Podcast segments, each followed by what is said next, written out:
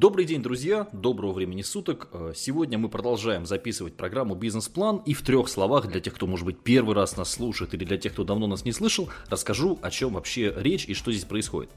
Мы берем ваши идеи, которые вы пишете в нашем паблике ВКонтакте, или можно написать в личные сообщения мне. Все это есть, то есть на любом подкаст-терминале или на YouTube, в комментариях. То есть, ну, где угодно, главное, чтобы до нас эта информация дошла. Вы пишете какую-то идею бизнеса, и мы с экспертом, со вторым ведущим, со спикером, и я надеюсь, что этот спикер у нас теперь будет долго, а мы эту идею обсуждаем и думаем, как бы мы поступили, если бы а, хотели сделать такой подобный, похожий на ваш бизнес. А, меня зовут Матвей Северянин, я эксперт по YouTube, 5 лет занимаюсь продвижением каналов на YouTube. В свое время была своя веб-студия, было несколько магазинов по продаже товаров из Китая. Ну, довольно подробно я в прошлых выпусках о себе рассказывал. И у нас новый спикер, новый соведущий, я надеюсь, что надолго, потому что у нас долго не задерживаются обычно люди, но тут вот вдруг а, Максим Соколов, Программист, красивый мужчина, разработчик сервиса MDSL по организации онлайн-обучения. Ссылочка будет в описании, если интересно. Короче, если вам нужно создать свою онлайн-школу, чтобы людей чему-то учить, чему угодно, начиная там от танцев, да, если это видеоуроки, и заканчивая программированием, можно этой штукой пользоваться.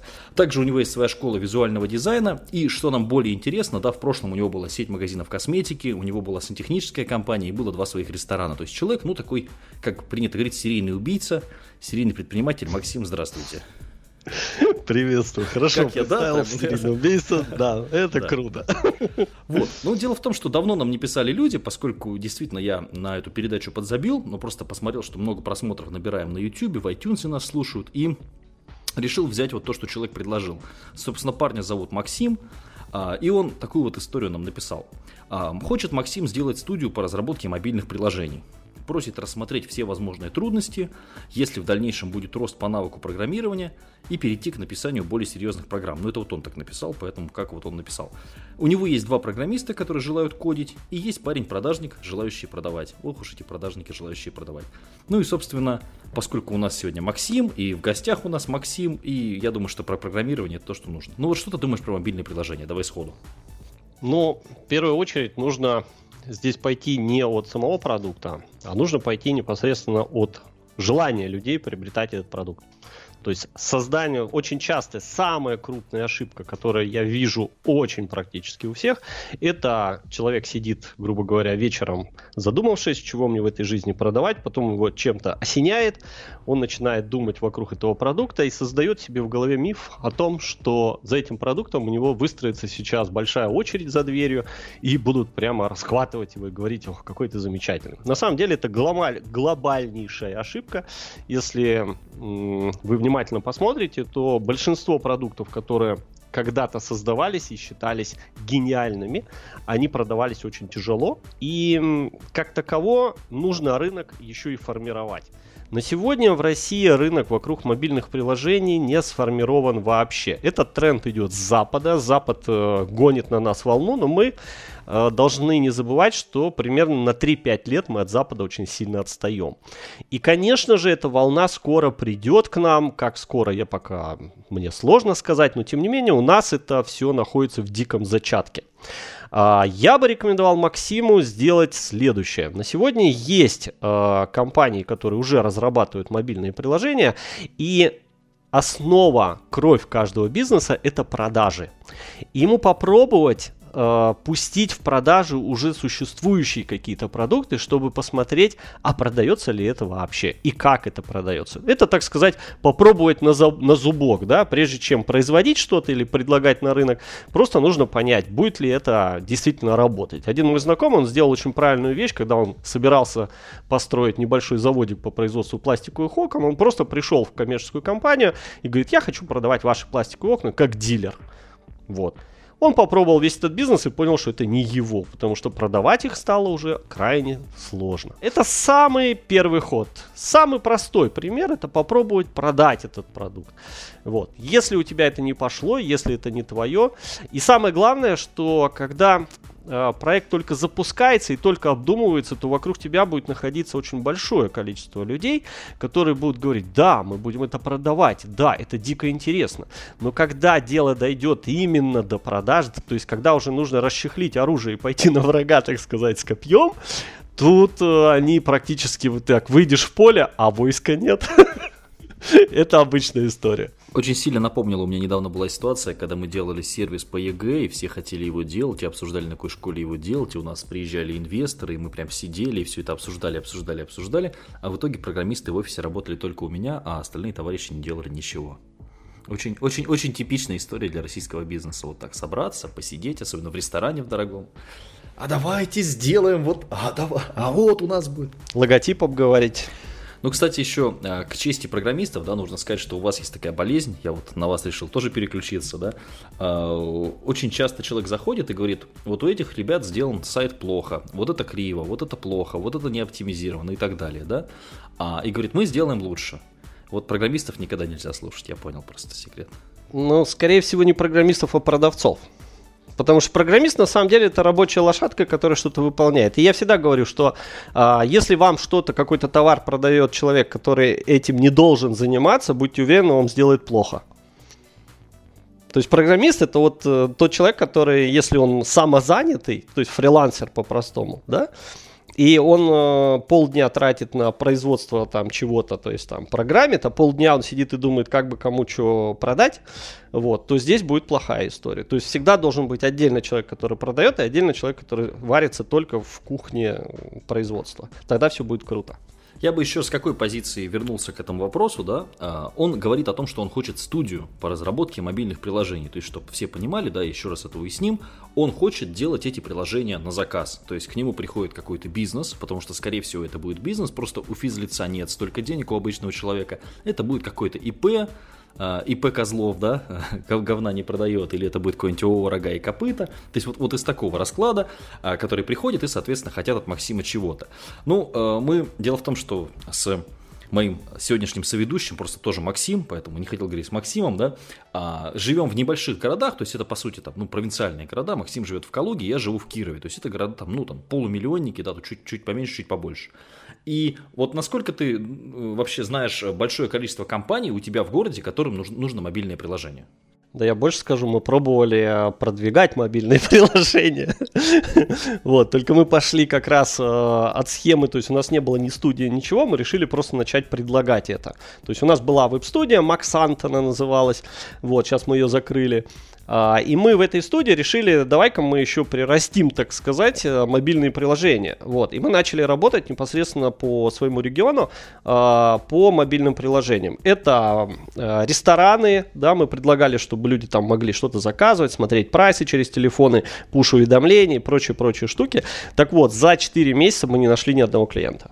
Дело в том, что очень много региональных бизнесов, они когда приходят к тебе, ну, насколько я знаю, тоже занимался ты созданием сайтов, хотя бы так в общих чертах, да, то есть, может быть, на заказ что-то когда делал, да? Не, мы сильно много всего делали, конечно. Ну, да, то есть у меня тоже была вот эта история с сайтами, а сейчас у меня та же самая история, что с сайтами, что с YouTube повторилась абсолютно. А, проводишь какой-нибудь тренинг в небольшом городе или даже в своем городе, а люди подходят, говорят, Матвей, мы хотим, чтобы вы нам делали видео, мы хотим, чтобы вы к нам продвигали. На следующий день после тренинга я прихожу, пью кофе у них, сижу, а, смеюсь, шучу смешные шутки, да, а, подкатываю к девушкам, и при этом мы как бы плавно обсуждаем вообще, как же нам можно было бы что-то с ними сделать.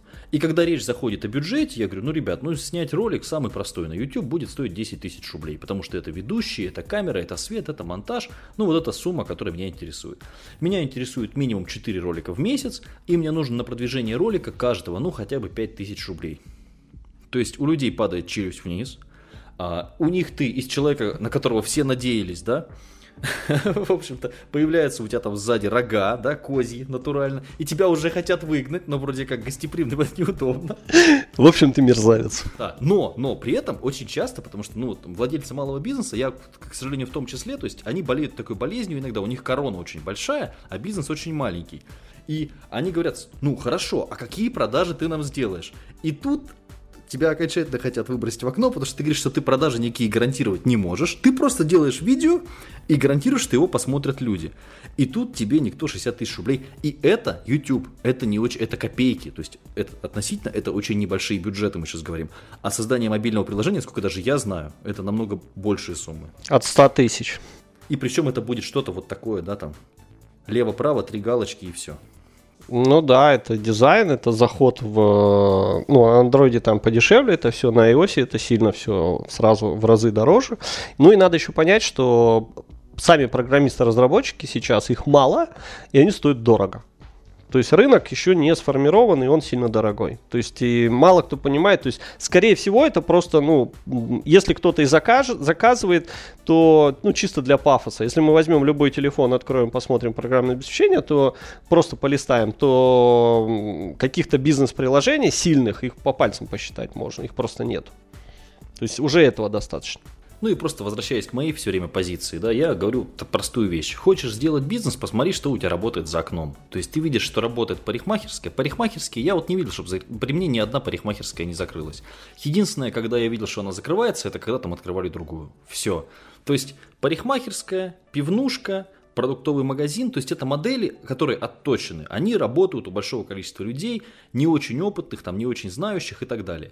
Но мобильные приложения, ну, по пальцам пересчитать, сколько их делают, и это не значит, что ты первый, ты придумал такую офигенную идею, это значит, что денег просто в этом нет. Вот и все.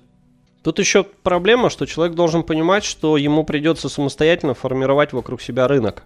А формировать рынок это стоит, э, во-первых, дорого и по деньгам, а второе это затратно по времени. Это нужно вложить огромное количество времени, чтобы вокруг тебя сформировался рынок. Так что не вариант однозначно какую-то надежду нужно в конце дать. У тебя все получится. Удачи. Ну, да, у тебя все получится. Нет, скажу, скажу, а, человек тоже может быть Илон Маск, да, и э, как бы никого не послушать и сделать ракету, которая горизонтально приземлится. Вот, поэтому все возможно. Ну ты же бываешь на, на, на бизнес-тренингах, ты же видел этих людей, какие ракеты? Ну зачем ты так говоришь? Ну, видел, да. Все время, то есть приезжаешь на любой тренинг, к тебе начинают подходить какие-то люди, они дают тебе какие-то визитки, и очень много, то есть есть реальный, да, какой-то бизнес, вот люди, у которых там шиномонтажка, да, а бывают люди, которые подходят и говорят, вот у нас приложение по агрегации компаний для приложений, в общем, э, у которых есть приложение, и у нас вот франшиза, мы продаем по франшизе, не могли бы купить стартовый пакет за 5000, примерно вот так тебе это звучит со стороны, за 5000 рублей. У нас там, а сейчас еще модно говорить блокчейн еще даже давать. Блокчейн, да, да. Блокчейн, у нас ну, блокчейн-платформа для компаний, которые занимаются франчайзингом, там, фандрайзингом, еще каким-то там краудфандингом. Какие-то слова такие, которые, ну, не, не сразу. Ну, птичьего языка, на, да, набрасывают, да, как да, бы, да, и да, начинают да, да, этим, как бы, кидать во все стороны, чтобы ты... Давайте с вами встретимся и обсудим. А потом ты приходишь и понимаешь, что это обычная MLM-компания очередная. Типа, и вся логика, там, 5000 рублей заплати, приведи партнера, кто заплатит 5, мы тебе 4000, а от этих его 5 отдадим. Вот, в общем. Да, и ты будешь тоже сотрудником блокчейна. И компания должна, кстати, хорошо называться. И слово ICO сейчас нужно вставлять. Окей, я думаю, что советы мы дали, кстати, в конце хорошо. Нет, на самом деле, ребят, ну старайтесь делать то, что приносит деньги. Я считаю, что, ну просто будучи там студентом, да, я продавал шапки. То есть был очень простой бизнес, я нашел шапку, мне вязали эти шапки, я по, ну по сути это был дропшиппинг, то есть мне делали готовую шапку, я получал деньги, я просто отправлял. То есть лучше вот такой маленький бизнес, который приносит деньги, который, ну, неказистый абсолютно, да, чем э, вот что-то такое красиво звучащее, но по факту это будет три программиста, которые у тебя проработают месяц в офисе, пока ты будешь способен им платить зарплату. Вот и все. Да, и кофе выпьют те люди, которые будут приходить и смотреть, какой у тебя бизнес. Нужно купить красивый диван в офисе обязательно, кстати. И девушка на ресепшене повышает продажи, я слышал.